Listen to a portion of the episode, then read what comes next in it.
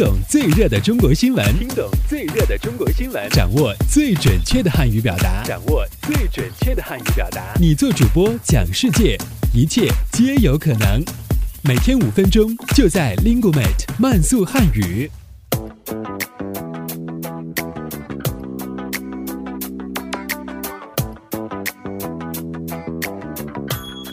嗨，大家好，我是主持人阿布，欢迎来到本期的慢速汉语。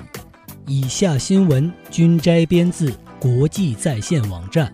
好，我们来看看今天都有哪些要闻趣事的发生。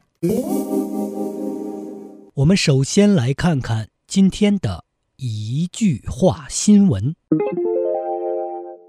据悉，今年北京市。将重点治理违法小广告、环境脏乱差等顽疾，对环境建设排名连续靠后、重点环境建设落实不力的责任单位、市监察部门将约谈问责。近日，不少网友发现一批知名微信公共账号。被封杀，腾讯随后对此事回应称，封号是因为有用户举报，此番清理也是为了优化微信公共平台的环境。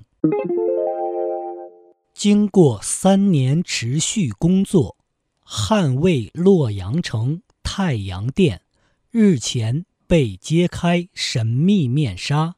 开启了中国古代都城单一工程制度的新纪元。现存的北京故宫太极殿和明清北京城建筑布局均脱胎于此。好，我们接下来关注一下今天的财经聚焦。三月十五日。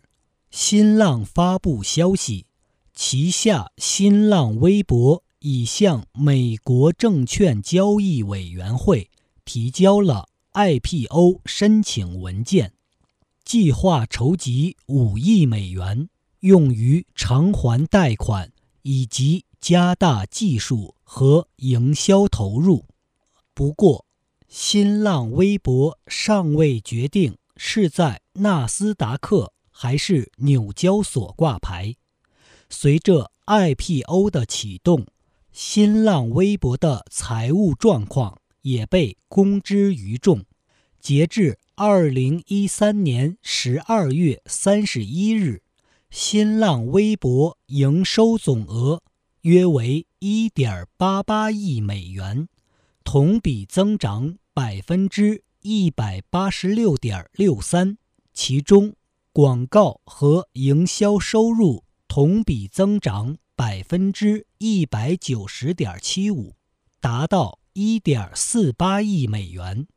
在二零一一到二零一三连续三年亏损后，新浪微博很有可能在二零一四年首次实现盈利。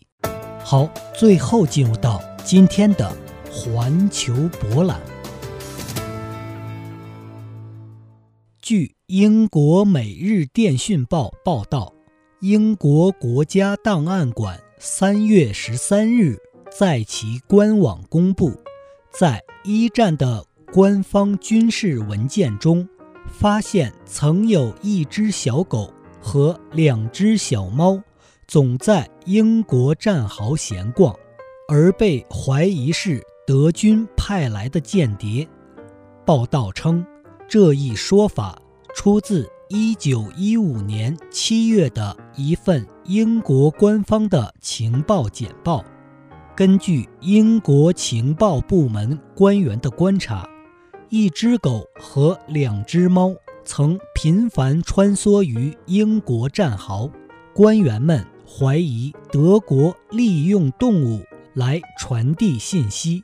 但在该文件中并未表明这些动物的来历，以及它们是否最终被逮捕。好，这里是由 Lingumate 出品的 Speak Chinese 系列节目，我们下期再见，拜拜。